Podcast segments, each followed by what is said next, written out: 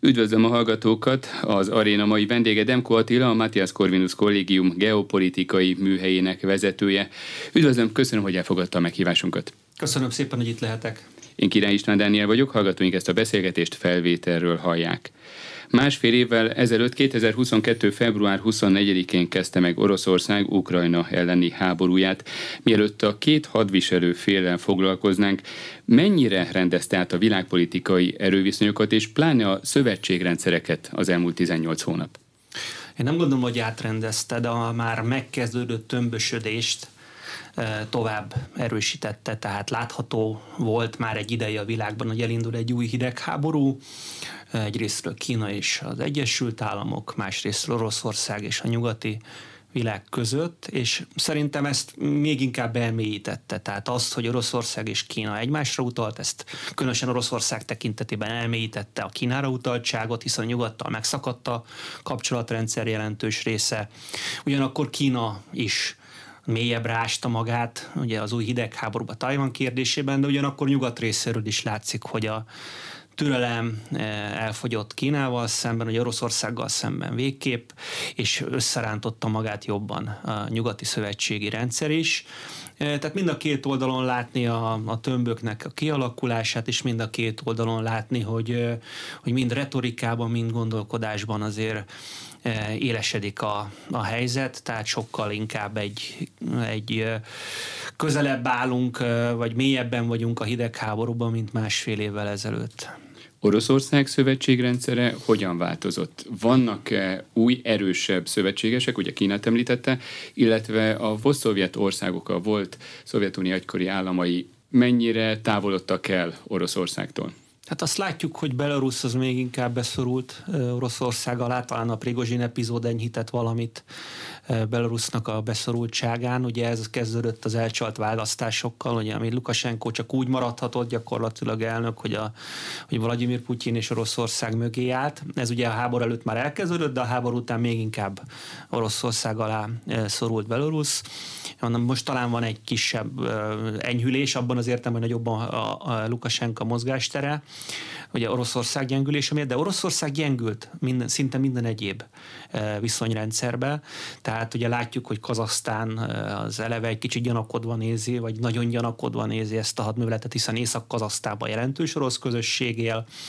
Az orosz nacionalisták bizony beszéltek Észak-Kazasztánnak az Oroszországhoz csatolázás. Ez egy orosz többségű régió még mindig, és voltak azért Kazasztánon belül etnikai villongások, meg úgy Közép-Ázsiában 90-es években nem mindig önkéntesen hagyták el az oda betelepült oroszok az adott köztársaságokat, hiszen nyomták is őket kifelé. Tehát szó sincs arról, hogy itt óriási orosz barátság tombolna, csak eddig Oroszországnak megvolt az ereje hogy meg megvolt az a dönt, döntnöki szerepe, hogy ráfigyeljen mindenki. És most azért Oroszország gyengült Közép-Ázsiába, gyengült, egyértelműen gyengült ugye a Kaukázusban, ahol Azerbajdzsán és Örményország között szintén van egy hidegháború, ami megint újra bármikor forróvá válhat, sőt, vannak kifejezetten forró pillanatok az elmúlt pár hónapot is, hogyha megnézzük, és ott azért Örményország volt Oroszország szövetségese, meg még most is az, ugye hivatalosan, de azért Örményország is elkezdett nyugat fele nézelődni, mert az orosz védelem az már nem azt adja, mint az elmúlt évtizedekben adta. Tehát az azeriek sokkal bátrabbak a törökökkel a hátuk mögött, tehát, és Oroszország nem tud úgy figyelni. Részben azért is, mert az alakulatok egy jelentős részét, ugye Lacsin koridorból, Karabakból, Karabak maradékából ki, ki, ki kellett, hogy vonják meg az örmény azeri határról, hiszen Ukrajnába használják fel ezeket az alakulatokat. És ha Kievből nézzük ugyanezt, mi változott a szövetségi rendszerben? Ugye Kiev alapvetően 2014 után nyugat fele tekintett, vagy legalábbis a kievi kormányzat. Talán annyi változott, hogy ugye mindig is volt egy erős keleti orientáció Ukrajnán belül, hogyha megnézzük a háború előtti egy évet, akkor már a úgymond orosz barát párt, nevezzük így, bár azért ez ennél bonyolultabb, már erősebb volt, mint, mint a nép szolgája, mint Zelenszkinek a pártja. Nem sokkal, de 20% körül állt mind a két párt. Hát ez nyilván ez, ez rendkívül visszaszorult. Tehát az úgymond orosz párti vonalannak most hangja nem nincs, és igazából nem is lehet Ukrajnában. És egyértelműen a nyugati vonal dominál, bár itt is látszik azért, hogy csalódottak azért a nyugatba, és erősödnek a, a feszültség. Ugye ez a NATO csúcs kapcsán jött ki először nyíltan, de azért most, hogyha az amerikai sajtót olvassuk, egyre több összeütközésnek a jelét látjuk. De ettől függetlenül Ukrajnának igazából nincs választása. Tehát legalábbis a jelenlegi ukrán politikai vezetés csak nyugat fele tud nézni, tehát velük nem fog Oroszország hosszú távon kiegyezni, legalábbis addig, amíg nem szorul rá, de most ebben a pillanatban nem szorul rá. Tehát, hogyha megnézzük a nagy képet, Ukrajna egyértelműen nyugatra akar menni, de a nyugat úgy nem fogadja be Ukrajnát, ahogy az ukránok szerintem képzelték. Kik, mely országok és régiók a vesztesei, és melyek a nyertesei annak, hogy részben egészben kiesett a világpiacról az ukrán ipari és mezőgazdasági termelés jelentős része, ha meghatározhatóak ilyen országok vagy régiók? Én ugye gazdasági szakértő nem vagyok, de amennyit erről tudok, azért az látható, hogy a mezőgazdasági árok növekedtek alapvetően az ukrajnai háború miatt, hiszen kiesett egy jelentős export, vagy legalábbis nehez, nehézkesebbé vált, drágábbá vált. Tehát ilyen értelemben a nagy mezőgazdasági termelők, Kanada, Egyesült Államok, Ausztrália, de maga Oroszország is ezzel nyer. De hát ez egy szelete a dolgoknak. Tehát az a probléma, hogy a világ az nagyon sok szeletből áll.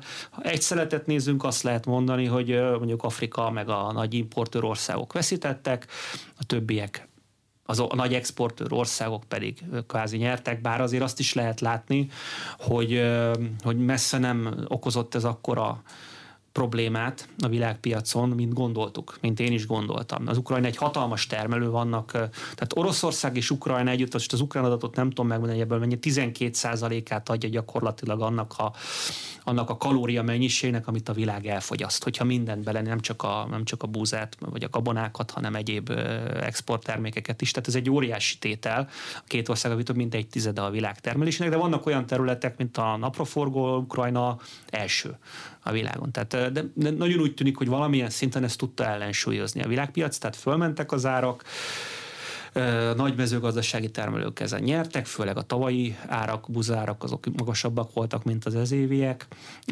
Most a, van más terület is, ugye nyilván az acéliparban volt ott Ukrajna, ugye a titán, de hát ebbe is azért most valamelyik nap egy ukrán újság hozta, hogy továbbra is exportál Ukrajna titánt Oroszországba is. És ugye a titánból például repülőgép alkatrészek, hajtóművek eh, készülnek, tehát mondjuk katonai, eh, finoman szóval is kettős felhasználású anyag, de ezek a, ezek a nagy ukrán export eh, tehát termékek, tehát mondjuk vas, acél, ezek, ezek, ezek nem annyira tudnak menni, hiszen az ukrán iparnak a nagy része az, az leállt, meg eleve a Donbass és környéke volt az egyik legnagyobb termelő. Tehát itt lehet, itt lehet mondjuk az Kínának, például Kína egy óriási termelő lehet, ez pozitív, de én nem tudom a, a számokat, és ezek nem akkora tételek szerintem, mint amennyi a veszteség hogyha az egész világpiacot nézzük ezzel a háborúval. Tehát én, én hajlamos vagyok azt mondani, hogy aki nyert, az nem Ukrajna miatt nyert, hanem esetleg az Oroszországot érintő erőteljes szankciók miatt, hiszen az, aki olcsóbban kapja az orosz urálolajat, mint a, mint a Brentet, és így finomít, és így adja el a világpiacon, aztán világpiaci áron azt a finomított terméket, amit mondjuk nem veszünk meg Európába közvetlenül Oroszországból, mint Magyarország egy kivételebben, az nyer. Tehát ilyen értem mondjuk India baromi sokat nyer ezzel, hiszen megveszi olcsón az orosz olajat, aztán eladja drágán a finomított terméket, és ugyanúgy orosz olaj lesz az európai autóban, csak az lesz, az lesz a címke rajta, hogy Made in India, tehát a dízelt, vagy Szingapur, tehát több országon keresztül folyik át így az orosz olaj, meg nyilván a csempészek sokat nyertek ezzel, Törökország rengeteget nyer, bocsánat, Törökország az rengeteget nyer. Egyrészt a buzán, amit megvesz, lisztet készít belőle, egyéb termékeket készít, és eladja a világpiacon. Tehát, és eddig Törökország nem tudta ezt a szerepet így betölteni. Tehát vannak nyertes országok, tényleg azt mondanám, hogy Törökország, India, valamilyen értelemben Kína, és pár kisebb ország, aki igazán nyer. Mm, meg az olajtermelők azért, az olaj, tehát az olajárak lejjebb lennének, ha ez a háború nem lenne, és az összes többi veszít. Tehát a világ országainak a többsége ezen a háborún veszít. És akkor nézzük a két szemben álló országot. Meghatározható az, hogy kikerült közelebb az elmúlt 18 hónap alatt az akkor 18 hónappal ezelőtt, vagy az azóta megfogalmazott céljához? Oroszország vagy Ukrajna? Hát, hogy mi volt Oroszország célja? Tehát én még mindig nem tudom, hogy mi volt Oroszország célja, hiszen amit mondtak, az, az, az mi az, hogy nácitlanítás, ezt magyarázza el nekem valaki. Tehát mert nácik ugye mindenhol vannak, Oroszországban is, tehát hogyha a Wagner csoportnak megnézzük a vezetőinek egy részét, vagy a tagjainak egy részét, hogy milyen tetoválásaik vannak, akkor nem lesznek olyan messze az Azoftól. Egyébként ideológiába se, meg harci készségbe se. De talán így könnyebb magukat győztesnek nyilvánítani persze, egy ponton. Persze, tehát ezt mondhatják, hogyha mondjuk az Zelenszky kormányzatot megmutatnák az oroszok, akkor mondhatnák, hogy megtörtént a nácitlanítás, de nem buktatták meg. Hát ergo ezt nem tudom azt mondani. Az Azov parancsnokok ott vannak, Törökországban nincsenek ott. Akkor sikerült a nácitlanítás? Nem. Tehát, de, mit, de igazából ez mi? Meg az összes többi, tehát lefegyverzés. Lefegyverezték Ukrajnát. Hát az eredeti ukrán fegyverzetet erőteljes mértékben lefegyverezték, most a nyugati fegyverzetet is lefegyverez, tehát azért sok a vesztesége Ukrajnának, nagyon sok, és több is annál szerintem, mint ami ugye megjelenik, de azért Oroszországnak is nagyok a veszteségeik. Szerintem az orosz veszteségeket egy kicsit többnek látjuk, az ukránt kevesebbnek így nyugaton, mert van egy nyugati szemüvegünk, de hatalmasak a veszteségek ugye Oroszország tekintetében is, tehát lehet, hogy lefegyverezték Ukrajnát, de önmagukat is. Tehát ezt megint nem tudom azt mondani, hogy itt egy óriási győzelem lenne. Ugye a NATO csatlakozás kérdése, tehát azt, azt, nem, ezt el lehet könyvelni orosz győzelemnek, hogy a Ukrajnát nem hívták meg a NATO-ba, de fel sem merült. Ugye ez egy orosz propagandellen volt, hogy itt már küszöbön áll a NATO csatlakozás, szó se volt róla. Tehát persze a propaganda bármit el tud mondani, és rengetegen el fogják hinni, de szerintem az oroszok az eredeti céljuk, hogy mi lehetett, hogy az, hogy valami belorusz modell, vagy valamilyen modell alapján maguk alá gyűrjék Ukrajnát, és ennek sok jele van, hogy voltak éppen azért egy báb államot, egy kormányzatot akartak, egy új kormányzatot akartak odarakni, ami alapvetően az orosz barát erőkön, vagy a az orosz nyelvű, anyanyelvű, meg inkább a kelet fele tekintő népességnek egyébként legitim politikai pártja. Tehát az a politikai párt, amit azóta betiltottak, az, az egy legitim politikai párt volt, hiszen a népességnek egy jelentős része támogatta, és demokratikusan meg is választotta a képviselőit. De erre építve akartak valószínűleg most az, hogy Viktor Medvedcsuk vezetésével, vagy más vezetésével egy bábál, bábkormányzatot és egy orosz barát kormányt felállítani, de most ez nem sikerült. Sőt, talán az ellenkezője sikerült, sokkal jobban megerősödött az ukrán nemzettudat, nacionalizmus? Hát ugye az elég erős volt korábban is. Tehát ami, ami igazából, tehát szerintem itt, hogyha nyugati álláspontot kritizálja, itt teljesen elsiklik az, hogy itt egy nagyon kőkemény és bizonyos formáiban brutális ukrán nemzetépítés indult 2014 után. Ez nem most indult el, csak most még keményebb lett. Tehát, tehát tehát nem valami új minőség keletkezett, hanem a régi minőség az megerősödött. Tehát most már, most már leszedik, eh, leszedik olyan, leszednek olyan szobrokat is, amikhez eddig nem mertek nyúlni, meg olyan városokban is változtatják meg az egyébként szerintem. Most egy orosz művész a 19. századból az nem biztos, hogy felelős. Még ha meg is értem érzelmileg, hogy sokan miért mondják azt, hogy mondjuk ez az orosz írónak erről ne legyen elnevezve e, utca, de hát szóval ez, beind, ez még erőteljesebben beindult, de ennek, ez már indult 14 után, vagy most Nagy Katalint leszedik a szobrát. Van ilyen, és ez erőteljesebb, mint volt, csak, csak nem érzem azt, hogy ez egy új minőség lenne és nem tudjuk, hogy mi a végeredmény. Mert azt látjuk, hogy most erősebb az ukrán nacionalizmus, meg nagyon orosz ellenes, csak hogy mi van akkor, hogyha a nyugati segítséggel sem nyer Ukrajna. És akkor nézzük az ukrán oldalt, vajon közelebb kerültek nem is 18 hónappal ezelőtti céljukhoz, de mondjuk az őszi céljukhoz, mert ugye ősszel fogalmazott meg Zelenszky egy 10 pontos tervet, elképzelést, hogy milyen esetben lehetne vége a háborúnak meglátása szerint. Ukrajna legalábbis mikor tekinteni befejezetnek. Szóval az ukránok retorikában legalábbis közelebb kerültek a céljaikhoz? Hát a retorika sok mindent elbír meg a, tehát a szavak szintjén talán, de hogyha megnézzük a valóságot és a realitást, én nem tudom, hogy Ukrajna mennyivel áll közelebb a katonai győzelemhez, mert gyakorlatilag erről beszél Zelenszky, meg erről beszél a nyugat is. Most már azért nem teljesen, mert mondjuk ha az amerikai sajtót nézzük, az, az már jóval visszafogottabb, de a brit sajtó vagy a nyugat-európai sajtó minél baloldali bannál inkább, még mindig az ukrán győzelemről beszél, szóval a, a valóságban az ukrán katonai győzelemhez és az oroszok teljes kiveréséhez Ukrajnából szerintem az elmúlt két hónapban nem kerültünk közelebb, hanem inkább távolabb, ahhoz képest, amit legalábbis várta a, szerintem az ukrán elit is, meg a nyugati elit egy jelentős része is, meg a nyugati közvélemény jelentős része is. Tehát azért ez a, ez a vannak ukrán részsikerek, tehát pont a minap, tehát, tehát Orozsájne térségében egy fontos magaslatokat, illetve magát a települést elfoglalták. Lehet ezt mondani, de mégiscsak egy faluról beszélünk, és nem tokmakról, vagy nem egy olyan stratégiai fontosságú pozícióról, amire azt mondanám, hogy akkor innentől már azért az ukránoknak van esély áttörni, nem látszik ez. Persze a háború olyan, hogy két hét alatt is történhet valami, tehát ami most nem látszik augusztus 14-én, lehet, hogy augusztus 25-én már valóság lesz, és tokmak előtt lesznek az ukrán alakulatok, csak nem látni. Mert és az oroszok közelebb kerültek a győzelemhez? Szerintem, az elmúlt hónapokban? Szerintem nincs győzelem. Tehát, tehát az a probléma a, ezzel az egész nyugati filozófiával, hogy itt abszolútokban gondolkodunk. És ez, a, és ez egy na, nagyon erősen, ez a keletiek nem így gondolkodnak. Tehát ez egy nagyon erős nyugati vonal, hogy a naplementébe el kell lovagolni győztesen. De ilyen nem, a háborúk nagy része nem így ér véget. Ez a második világháború volt, amikor a Reichstagra kitűzték a szovjet zászlót, és a németek megadták magukat, és ezt várják. Tehát ez, nagyon sok nyugati ismerősöm, kollégám, volt kollégám van, a józanabbak nem, de nagyon sokan halálkomolyan ezt várták mondjuk még májusban is, hogy már augusztusra már pesgőt lehet bontani. Én akkor is mondtam nekik, hogy azért nem eszik olyan forrónak ását, tehát azért nem a saját elképzelésekbe kell hinni, hanem azért meg kell nézni, hogy mit építettek ki az oroszok az elmúlt fél évben. Tehát, hogy ki került közel, senki nem került közelebb semmihez. Van ez a háború, amiben mind a két fél nagyon mélyen benne van, rendkívül nehéz belőle kilépni. Az oroszoknak egy ilyen, tényleg egy ilyen törököt fogtam, de nem ereszt, az ukránoknak pedig, és nem akarok semmiféle egyenlőségelet tenni, tehát nyilván Oroszország támadta meg Ukrajnát, főfelelősség Oroszországé, de az ukránoknak se látszik belőle kiút.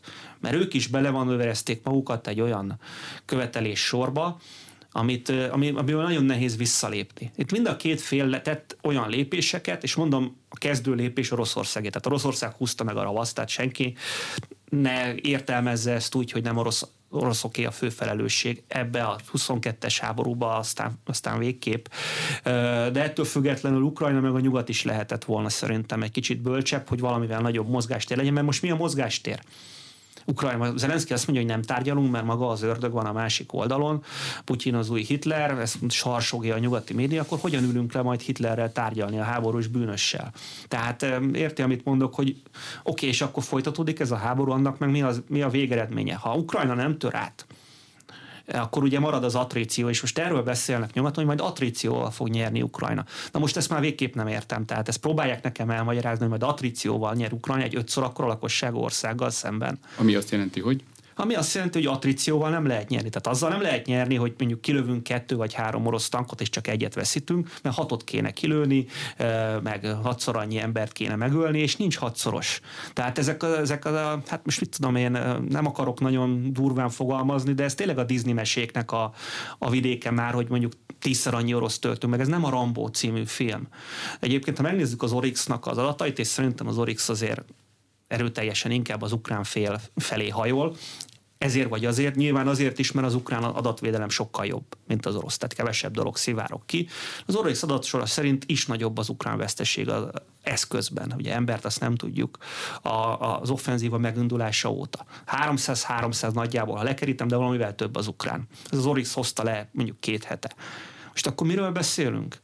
Tehát, eh, hogyha ugyanannyi a vesztesség, és Oroszország mondjuk gyárt évente, most keveset mondok, 200 harckocsit, és ki fog, ki fog mondjuk 150 újabb Leopard 2-est, hogy az amerikaiak oda fogják adni majd az Abramseket nagy mennyiségben, mert 31 darabot ígértek, és 31 darab megy le majd össze valamikor. Tehát én ezt megmondom őszintén, nem igazán látom, hogy, hogy kimeríteni, hogy lehet Oroszországot. És hogy lehet kimeríteni Ukrajnát? Ugye az Akadár Donetszki köztársaság vezetőjének tanácsadója, a Ria Novosztyinak arról beszélt, hogy bár az orosz hadsereg készen áll egy teljes körű offenzíva megindítására Ukrajna ellen, ellen azonban az aktív védelem jelenleg számukra most kifizetődőbb, mert amíg Ukrajna támad, mint mondta, addig minden egyes elesett orosz katonára öt ukrán jut.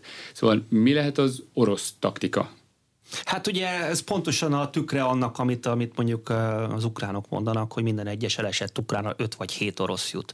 Tehát ezt se hiszem, hogy ekkora különbség lenne, mert az ukránok bizonyos, főleg a, a nyugati hírszerzés, meg a nyugati precíziós tüzérség miatt bizony hogy nagyon sokszor keményen betalálnak orosz felvonuló alakulatba, csap. Tehát, tehát az orosz veszteségek is nagyok. Tehát um, szerintem azért több az ukrán veszteség az offenzíva kezdete volt, nem csak az Orix miatt, hanem egyszerűen a formál logika miatt is, de nem, nem ötszörös egyik oldalon se. Tehát ez mondom, ez a Disney meséknek, a, ahol mindent el lehet hinni a, a, a, a terepe, ezt komolyan nem lehet venni. Tehát az ukrán győzelmi jelentéseket pont, meg az orosz győzelmi jelentéseket pont ugyanolyan komolysággal kell kezelni, tegyük félre.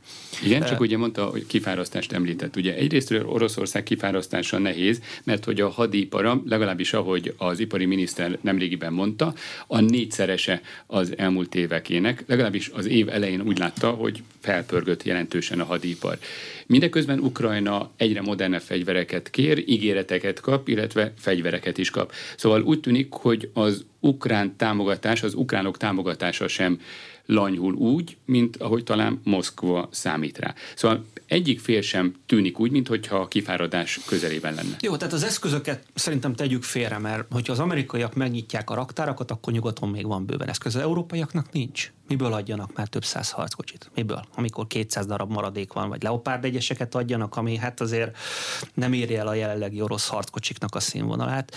A leopárd egyest adnak is. De én szerintem hogy az ember a szűk keresztmetszet Ukrajna tekintetében különösen, mert ha tegyük fel, hogy nagyobb az orosz veszteség, mondjuk akár most, mondjuk van 20 ezer ukrán halott és 40 ezer orosz, szerintem nincs most, most az offenzíva kezdete volt, tehát nincs ilyen különbség, vagy inkább nagyobb az ukrán veszteség, akkor mi van? Tehát Oroszország simán megteheti, nyilván politikailag nem lesz kényelmes a választások előtt, hogy azt mondja, hogy akkor újabb 300 vagy 500 ezer embert behozunk mobiknak, és ami egyébként nekem is meglepetés, hogy az orosz mobikok, tehát azokat, akiket gyakorlatilag egy civil foglalkozásból hoztak be, kifejezetten jók a védelemben. Tehát nem egyszerűen, az, az eleve nyilvánvaló volt, hogy védelemben védelemben jobban megállja helyét még a rosszul képzett ember is. Ugye a támadás a bonyolult dolog, és az ukránoknak kell támadnia. Tehát a szűk keresztmetszet az ukrán embereket nem lehet lengyel vagy, vagy, vagy bárki másra cserélni. Lesznek ugye nyugati önkéntesek, meg Dél-Amerikából innen, on, de ember nem lesz elég. Tehát szerintem itt van a, a szűk keresztmetszet, hogy hol lesz az ember. Ukrajna számára, még Oroszország számára ez egy kevésbé szűk keresztmetszet. Kinek van most haditechnikai fölénye? Oroszországnak, ugye úgy gondoltuk a háború előtt, sőt úgy is tudtuk, hogy nagyon modern, ütőképes hadserege van részben Oroszországnak, részben pedig rettenetesen leamortizált régi szovjet maradék fegyverei. És hát van Ukrajna, amely egyre több modern eszközt kér, és modern eszközt kap nyugatról. Hát eszköztől függ.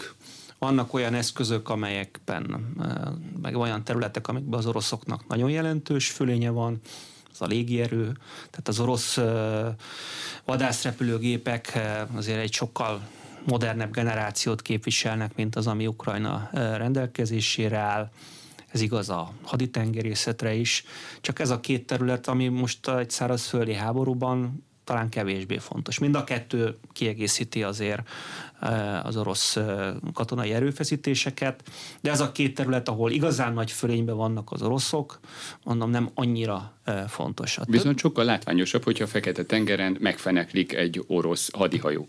Mint persze, ugye láttuk persze, a képeket. Csak, a, csak ukrán flotta gyakorlatilag már nem létezik, tehát, tehát az ukrán zászlós hajó is ugyanúgy a víz alatt van, mint az orosz. Csak erről kevesebbet beszélünk, bár mondjuk Mikolajebben maguk az ukránok sülyeztették el, amikor közeledtek az oroszok, akik kötő felején, még a háború elején.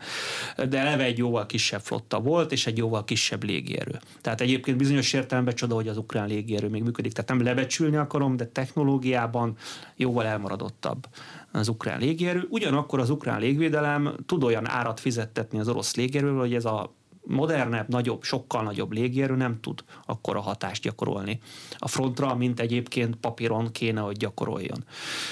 Aztán a nyugati fegyverzet, sokan nem hiszik el, de hogyha megnézzük azt valójában, hogy mit teljesít maga a nyugati fegyver, akkor azért a német harckocsi, a Leopard 2 az bizony jobb, mint az orosz harckocsi. Ezt láthatjuk a kilőtt német harckocsikon is, hogy abba bizony általában életben maradnak az emberek, akkor is, hogyha komoly találat érte, mert nagyobb a páncél védettsége, jobb a harckocsi. De mennyi van belőle? Tehát lehetnek bizonyos pontokon ukrán, az ukránok haditechnikai fölénybe, mert egy Leopard 2 A6 az, azért az egy jobb harckocsi a legtöbb orosz harckocsinál. Ugye a T-14 armatát nem láttuk a fronton, és nem tudjuk, hogy mit tud. A többinél meg jobb. Na de mennyi van belőle a fronton? Az A4-es az már nem tud annyit, mint az A6-os. És, és így tovább, tehát az franciáknak az úgynevezett harckocsi az meg egyértelműen rosszabb. Tehát az AMX 10-es az, az, az, az, az, az le, hát nem is az, tehát annak a szemében gyenge a teljesítmény, aki várt tőle valamit. De én személy szerint nem vártam tőle semmit, mert nem erre, nem erre tervezték, hogy egy, egy, egy, egy orosz harckocsival szembeálljon, meg nem is arra, hogy ilyen intenzitású frontvonalon megjelenjen. Tehát tehát nagyon vegyes a kép. Ami, ami egy óriási dolog az ukránoknak, szerintem az tényleg a tüzérség. Amiben, amiben a, a, a amiben bizony látszik a nyugati fölény. De itt megint a számok kérdése, hogy hány cső van, az oroszoknak jóval több van. Tehát vannak pontok, ahol az oroszok, én azt látom, hogy mondjuk az öngyilkos drónok, tehát a Lancetek jobbak mint az amerikai switchblade mert nem látom a Switchblade 600-as videók tömegét, ahogy megsemmisítenék az orosz harckocsikat, meg az orosz járműveket. Hol vannak? Tehát nem látni mert az ukránok fölraknak minden győzelmet, tehát félretés ne legyen, nem cenzúrázzák önmagukat. Egyszerűen nincs ott, az orosz elektronikai hadviselés az erős, láthatóan nem tud ez érvényesülni. Ugye az viszont látszik, hogy egy PZA 2000-es pontszerűen ki fogja lőni messzebbről mondjuk az orosz megfelelőjét, mondjuk egy akáciát, mert jobb. Tehát, hogyha két, vagy PZH 2000-est egy akáciával, vagy egy mesztával, vagy egy uragánnal szembe rakunk, akkor a PZH 2000-es fog győzni. De megint mennyi van belőle, hol tudják szervizelni az ukránok, mert szerintem a frontvonal közelében biztos, hogy nem tudják szervizelni a komolyabb problémákat a nyugati technikán. Tehát az egész kép nagyon bonyolult. Aki azt gondolta, hogy a nyugati technológia itt megnyeri a háborút, az, azt, azt ahhoz tudom hasonlítani, amikor 44-ben a csoda fegyverekre vártak. Tehát a, a tömeg a másik oldalon volt, tehát lehet egy pár sugárhajtású német vadászgép 1944-ben az égen, hogyha jön vele szemben 500 darab orosz sokkal rosszabb vadászgép, akkor, vagy a szovjet annak idején, akkor ki fog nyerni. Tehát ki a technikai fölény. Én azt látom, hogy minden, szinte minden területen akkora a potenciális orosz fölény, hogy még a meglévő technikai fölényt is tudja, egyes területeken meglévő ukrán technikai fölényt is tudja ellensúlyozni. Tehát a, az oroszoknak eddig az volt a nagy gyengessége, meg még most is az, hogy nincs elég katonájuk a fronton. Ez különösen igaz volt az első mozgósításig, és itt térnék vissza röviden ugye a Pusilinnak a megjegyzéséhez, hogy azért nem mennek át támadásba, mert ez nekik most így kényelmes meg hogy ötször annyi ukrán hal meg, mint amennyi orosz. Mondom, ez tényleg a tükre annak, amit az ukránok mondanak, ugyanaz a erős túlzás én azt látom, hogy kell még ahhoz egy orosz mozgósítás, vagy én így, így érzem most, mert látni nem érez az ember dolgokat legfeljebb. És ugye Kiev mindent próbál elkövetni, hogy Oroszországban ne legyen kedve, vagy minél kevesebb embernek legyen kedve csatlakozni a hadsereghez, mert hogy az oroszok után most már az ukránok is egyre nagyobb hangsúlyt fektetnek a pszichológiai hadviselésre.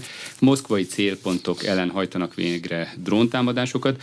Az ukrán katonai hírszerzés szóvivője például figyelmez figyelmeztette a Moszkvában élőket, hogy számítsanak további támadásokra, ahogy fogalmazott, az orosz főváros légvédelme képtelennek tűnik arra, hogy megvédje polgárait, miközben a két ország közötti drónháború tovább eszkalálódik. Mennyire lehet sikeres az ukrán törekvés? Szerintem ez nem, fog, nem, nem tud sikeres lenni.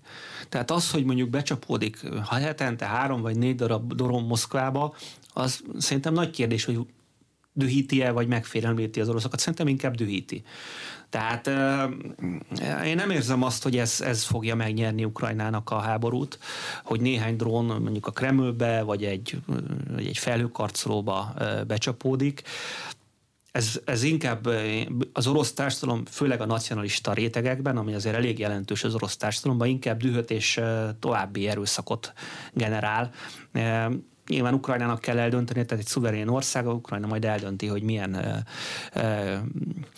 hadviselést folytat, de ez inkább a PR hadviselés, és inkább befelé mint az oroszok irányába. Tehát azoknak az ukránoknak, akik éjszakákat töltenek azzal, hogy a, menekülnek az óvóhelyre, vagy nem tudnak aludni, már le sem mennek sokszor, de azért mégiscsak a szirénákkal töltik az éjszakát, annak tud egy megelégedést nyújtani, hogy nalám, nalám Moszkvát is elérjük, csak a Moszkvát eléri egy pár kiló robbananyagot hordozó barkácsolt drón, ezek már ukránok csinálnak saját drónokat, vagy kínai drónokat is használnak, bár mondjuk a kínaiak már állították a drónexportot minden irányba állítólag, de Ukrajna irányába mindenképpen, de Oroszország irányába meglátjuk. Én nem látom azt, hogy ebből Oroszországban ebből lesz a 1917-es forradalom, és megbukik Putyin pár drón miatt. Tehát ez nagyon erősen vágyvezéreltnek tűnik nekem. És mondható az, hogy közben Oroszország, Moszkva próbálja a nyugat figyelmét megosztani, például Afrikában, vagy mondjuk azzal, ami Varsó szerint a NATO keleti szárnyánál növeli a feszültséget, hogy a határ mentén tart hadgyakorlatot a fehér orosz hadsereg, a Wagner zsoldos hadsereg közreműködésével. Ez vajon Lukasenka magánakciója, vagy valóban egy Moszkvából indított tudatos akció? Hát Persze van ö, tudatos politika is Moszkva részéről, hogy megossza a nyugat figyelmét, meg megossza a nyugatot. Bár azért azt hozzá kell tennem, hogy nagyon sok olyan dolog mögött, ami, ami nagyon jelentős saklépésnek tűnik, valójában véletlen, vagy egy adott helyi ügy áll.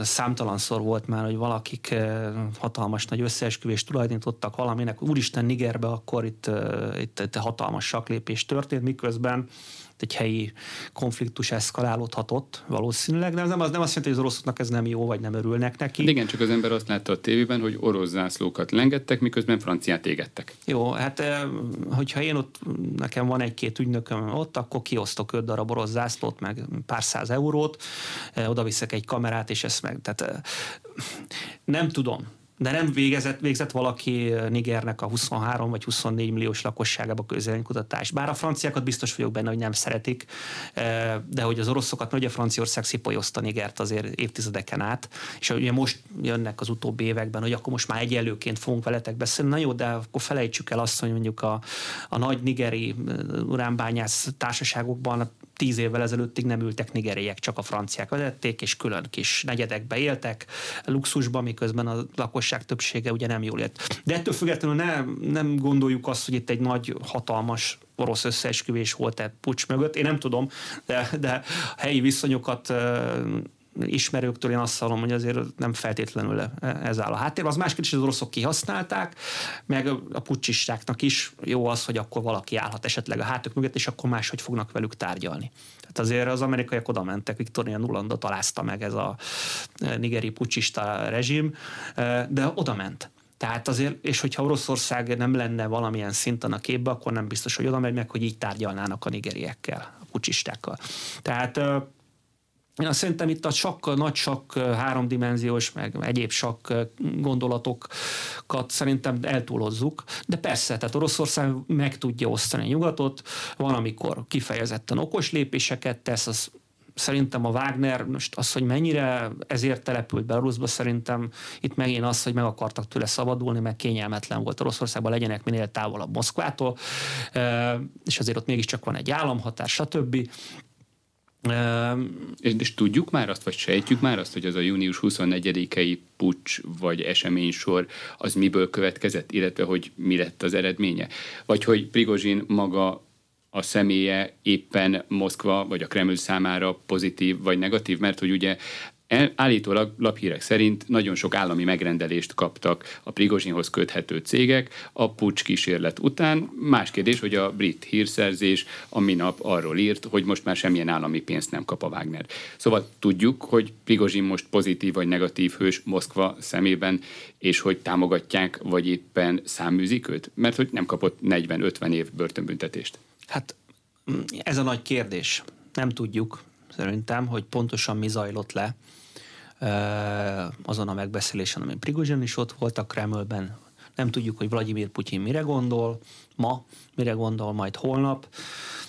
Amennyire Putyint lehet ismerni, az ilyet nem bocsátja meg. Tehát az, hogy ő pozitív lenne, Prigozsin pozitív figura lenne a szemébe egy ilyen jellegű ellenszegülés után, úgyhogy azért Putyinnak köszönheti a vagyonát és a karrierjét, ha ez a, ez a Vlad, mai Vladimir Putyin az a Vladimir Putyin, aki az elmúlt húsz évben volt, az ilyesmit mindig megtorolja. Lehet, hogy nem holnap. Lehet, hogy nem fél év múlva, lehet, hogy két év múlva.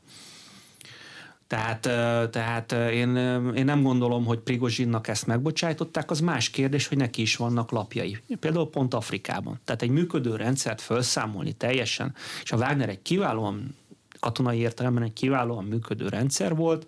Most lehet használni Belarusban részben a lengyelek revolverezésére, részben a litvánok revolverezésére, részben pedig Ugye plegyka szinten ilyen is legalábbis orosz milbloggerek, de nem csak orosz, még lengyelek is, meg ukránok is mondják, hogy északról egy támadás a Wagner által, kommandó akciók, és akkor már ugye energiát vonna el az aporizsiai frontról, mert maga az, hogy ott a Wagner, az valamilyen szinten figyelmet kelt.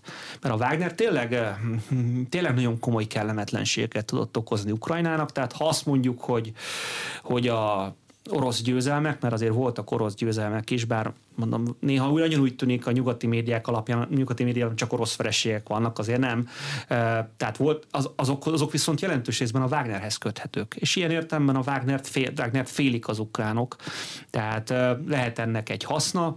Nem hiszem, hogy egy háború közepén fog teljesen szakítani Prigozsinnal Vladimir Putyin és még előfordulhat az is, hogyha nagyon gyengén menne az oroszoknak a hadjárat, hogy, hogy visszatér. Bármi megtörténhet ebben, egy dolog szerintem nem történhet meg, hogy ezt elfelejti Vladimir Putyin, van olyan, aki tett valamit, és öt évvel utána érte valami. Van, aki tíz évvel utána érte el a véletlen baleset, vagy öngyilkosság, vagy bármi.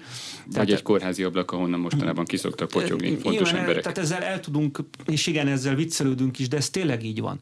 Tehát, tehát Vladimir Putyin az nem, nem felejt. Az más kérdés, hogy mire lesz hatalma mondjuk öt év múlva. Tehát nem biztos, hogy ez történik, mert lehet, hogy már nem lesz hatalma Vladimir Putyin, mert ugye egy öregedő vezetőről van van szó. Néhány perccel ezelőtt a műsor elején azt kérdeztem, hogy mennyire kerültek közelebb a megfogalmazott céljaikhoz az oroszok, illetve az ukránok. Mennyire kerültünk, vagy közelebb kerültünk-e a békéhez az elmúlt hónapokban? Mert hogy ugye például Dmitri Medvegyev, aki állandóan vagy rendszeresen atomháborúval fenyegetőzött, igencsak éles igencsak nem egy volt elnökhöz méltó nyilatkozatot tett az elmúlt időszakban. Például ő azt mondta közelmúltban, hogy Oroszország győzni fog, ellenségeit legyőzi, de azt is hozzátette, hogy a saját feltételei szerint biztosítja a békét, és hát Vladimir Putyin orosz elnök személyesen július végén mondta azt, hogy Oroszország nyitott a megbeszélésekre az ukrajnai konfliktusról. Szóval érezhető ki ebből az, hogy közelebb kerültünk a békéhez, hogy az oroszok is, a Kreml is, Vladimir Putyin is készíti elő annak a lehetőségét, hogy azt mondja, hogy jó, most már elértük a célunkat, vagy győztünk, de legalábbis akkor tűzszünet vagy béke? Hát mindenképpen olyan értelemben közelebb kerültünk a békéhez, hogy eltelt másfél év a háború kezdete után. Előbb-utóbb béke lesz, tehát minden egyes nappal közelebb kerülünk a békéhez, de hogyha nyilván értem, hogy nem ez a kérdés, hanem az, hogy le, történt-e valami valódi előrelépés. Tehát szerintem nem. Nem, mert ahhoz, ahhoz, a, ahhoz a hadszintéren kellett volna valami annak történnie, ami radikális akár az oroszok hátrányára, akár az ukránok, hát, ukránok hátrányára, vagy akár a nyugati támogatására. A nyugati támogatottságtól függ Ukrajna. Tehát ez a másik, hogy senki nem becsüli alá az ukránok hősiességét, de Ukrajna nem lenne már benne ebbe a háborúban nyugati támogatás nélkül. Tehát mi lesz a nyugati támogatással? Tehát az, hogy az oroszok várnak arra, hogy esetleg Amerika már nem fogja így támogatni Ukrajnát. És mondom, az amerikai sajtót azért nézzük meg a hangnemváltozást az elmúlt hónapokban. Ugye Mark Milley mondta, hogy ha nagyjából 10 héten belül nem látszanak az offenzív eredményei, akkor nem is biztos, hogy lesznek. Azért Millire érdemes mindig figyelni, bár mondom, mostanában azért egy kicsit lecsavarták a hangját, mert sokszor olyat mondott, ami nem volt teljesen összhangban az amerikai politikai vezetés nyilatkozataival. Az, hogy az oroszok mit mondanak, hát Medvegyev tényleg nem méltó egy volt orosz elnökhöz, amit csinál. Tehát én nem tudom, hogy akár a legorosz barátabb ember is a medvegyebet olvassa, és egy volt orosz elnökről van szó, miniszterelnökről, egy komoly papíron komoly emberről miket ír és milyen stílusban, az ezt arra azt tudja mondani, hogy ez vállalható. Mert szerintem ez, ez a vállalható szinten túl van. Putyin azért nyilván benne, jobban benne maradt a vállalható kategóriával, legalábbis ami nyilatkozatokat illeti, nem a háború kirobbantását, tehát az orosz vezetők persze nyitottak a tárgyalásra azzal, hogy elfogadják az ukránok a területi realitásokat, ami azt jelenti, hogy az Ukrajna, ukrán terület 20%-a megszállt. Hát Ukrajna még nem tartott, hogy ezt elfogadja, tehát mondom, valami radikális dolognak kéne történni, vagy egy nagyon komoly kifáradásnak, hogy ez változzon, és a kifáradás sem látszik még, szerintem azért Ukrajna gyorsabban fárad, mondom, méret, méretarányok miatt gyorsabban fárad, de még Ukrajna se tartott. A minap jelent meg az MCC geopolitikai műhelyének egy kötete a világ 2023-ban. Ebben végigveszik a világ legtöbb országát, magyar szempontból is értékelik a helyzetüket, és ön a könyv végén, ez egy jó 500 oldalas kötet, a következő tíz év lehetséges trendjeiről, forgatókönyvjeiről, illetve a következő tíz év lehetséges geopolitikai helyzetéről ír. Mit lát, milyen forgatókönyvek lehetségesek? Mert hogy ugye mindegyiket elsősorban és szinte kizárólag az orosz-ukrán háború kimenetele befolyásolja. Igen, 40 országot elemzünk, és, köz, és benne azért nagyon nagy mértékben, nagy vagy nagy fókuszt fordítunk Ukrajnára és Oroszországra, és nyilván a végén én is próbálom elemezni azt, hogy merre mehetünk. Egyrészt én azt írtam le, még inkább befelé megyünk a válságba, mint kifelé, hogy az előző kérdésre reagáljak, ami nem azt jelenti persze, hogy nem történhet akár váratlanul is egy pozitív fejlemény. Én azt látom, hogy ha a, a legvalószínűbb, ugye valószínűség szerint nézhetjük a forgatót, mi a legvalószínűbb? A legvalószínűbb az az, hogy Oroszország nem éri el a céljait, de nem is szenved teljes vereséget, akkor mi történik? Lesz velünk egy befagyott konfliktus Európában, ami mondjuk a ciprusi befagyott konfliktusnak a sokszorosa frontvonal méretében, problémájában, és itt lesz. És lesz egy, nem a szankcióknak a nagy része megmarad, tehát ez a nyugat-oroszország közti törés ez megmarad, és, és egy sokkal bizonytalanabb világban leszünk a következő évtizedben emiatt. Ugye egy évtizedre próbálok előre tekinteni a könyv végén és ebből kell levonnunk Magyarországon is a következtetéseket szinte az élet minden területén, akár a gazdaságpolitikában, akár a haderőfejlesztésben. Tehát ezek, ezek abszolút prioritás kell, hogy legyen mind a haderőfejlesztés, mind a energetikai biztonságunknak a növelése. Tehát én azt látom, hogy a legvalószínűbb sajnos a bizonytalanság eh, fennmaradása, vagy akár növekedése is a következő évtizedben. Eh, ami a nagyhatalmi politikát jelenti, ez, ez meg azt jelenti, hogy eh, a lassuló és egyébként problémákkal küzdködő Kína alá még jobban beszorul Oroszország, tehát Kína olcsóbban jut ásványkincsekhez, Oroszország ezzel persze rengeteg pénzt veszít, hiszen európai piac az, az többet is fizetett volna azért a gázért, meg azért az olajért. Ott van az Egyesült Államok, ami nem tudjuk, hogy merre megy, ugye nagyon jelentős a belső feszültség, ezt azért ne becsüljük alá az Egyesült Államokban.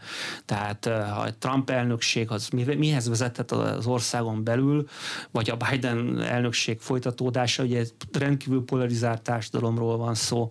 Kína is igazából nem tudok olyan, talán India kivételével olyan nagyhatalmat vagy szuperhatalmat mondani, ami ne küzdene komoly belső problémákkal, beleértve Európának a nagyon mély belső gazdasági, társadalmi problémáit. Tehát, és akkor még nem beszéltünk Afrikáról, ami ami meg aztán végképp a, a, a robbanásra készülő dinamit hordó a lábunk alatt, és igazából a sok kis robbanás már elkezdődött, már gyakorlatilag tíz éve látjuk, és persze a rendkívül bölcs nyugati politika is sokat tett ezért, ugye Líbia az, az egy láncreakció szinten destabilizált egy sok mindenkit, tehát például Malit, Mali utána Nigert, tehát tényleg ilyen dominószerűen nagyon okosan, nagyon ok, idézőjelben okos európai beavatkozások, meg nyugati beavatkozások sokat tettek ezért, tehát egy sokkal rosszabb helyzet lesz ebben az évtizedben szerintem, mint, mint az előző évtizedben volt, mondom, gazdasági, energiaárak és biztonságpolitikai szempontból is, amire fel kell készülni.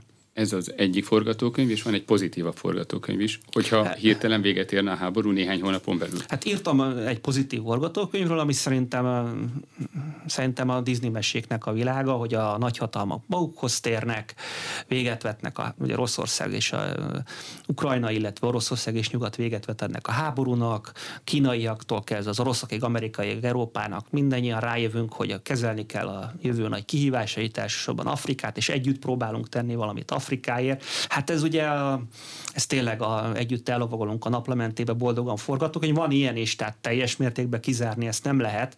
De azt írom szó szerint, ha jól emlékszem, hogy a, elképzelhető legrosszabb forgatókönyvnek, ami viszont a háború kiszélesedése, nagyobb a valószínűsége, mint ennek a boldog naplementés forgatókönyvnek. Tehát ezt szinte kizártnak tartom, bár kizárt nincs, hogy észhez térjen a, a világ vezető elitje és a vezető nagyhatalmak, és próbáljuk a következő 30 év kihívásait együtt kezelni, Kína és a nyugat, meg Oroszország és a nyugat együtt, ez szerintem ez ennek az esélyes rendkívül csekély. Annak viszont, hogy ez, ez tovább megy, és akár egy kínai, tajvani, vagy ugye Tajvan körül kialakul egy nagyobb konfliktus, vagy eszkalálódik az orosz, ennek nagyobb esélye van, de nem látok, a legnagyobb esélyt arra látok, hogy ez, arra, ugye ez a, valamikor befagy ez a háború, de itt marad egy véres sebként Európában. Tehát ugye sok forgatókönyv van de amivel foglalkoznunk kell, az a, az a legrosszabb, meg a legnagyobb esély, és a legjobbat szerintem reménykedjünk benne, hogy lesz, de ne készüljünk rá. Köszönöm, hogy itt volt az aréna mai vendége. Demko Attila, a Matthias Corvinus Kollégium geopolitikai műhelyének vezetője volt. A műsort visszahallgathatják az infostart.hu oldalon. A műsor összeállításában Szécsi Ágnes vett részt. A műsorvezetőt Király István Dánielt hallották. Köszönöm a figyelmüket, viszont hallásra!